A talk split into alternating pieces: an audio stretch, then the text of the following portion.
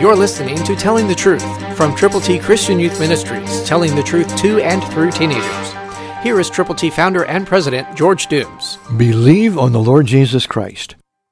God has given the prerogative to fathers to bestow blessings on their sons and to withhold blessings from those who do wrong. Listen to Noah's response to the circumstance in which he found himself involved. Genesis 9:26, New King James Version. And he said, Blessed be the Lord, the God of Shem, and may Canaan be his servant. Yes, God's blessings can be bestowed by the father on the son and daughters too, but God wants us to understand that with the blessing comes responsibilities. So we have an example. You can be a blessing, and you can bless other people. I hope you will.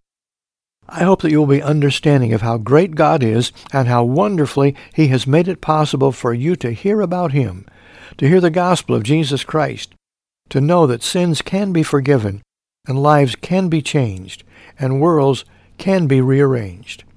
It begins with the individual when he or she turns to Jesus from sin.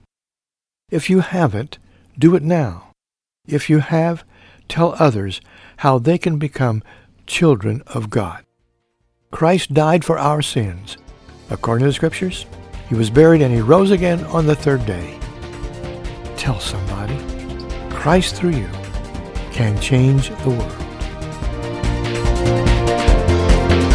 For your free copy of the Telling the Truth newsletter, call 812-867-2418, 812-867-2418, or write Triple T, 13,000 U.S. 41 North, Evansville, Indiana, 47725. Find us on the web at tttchristianyouth.org.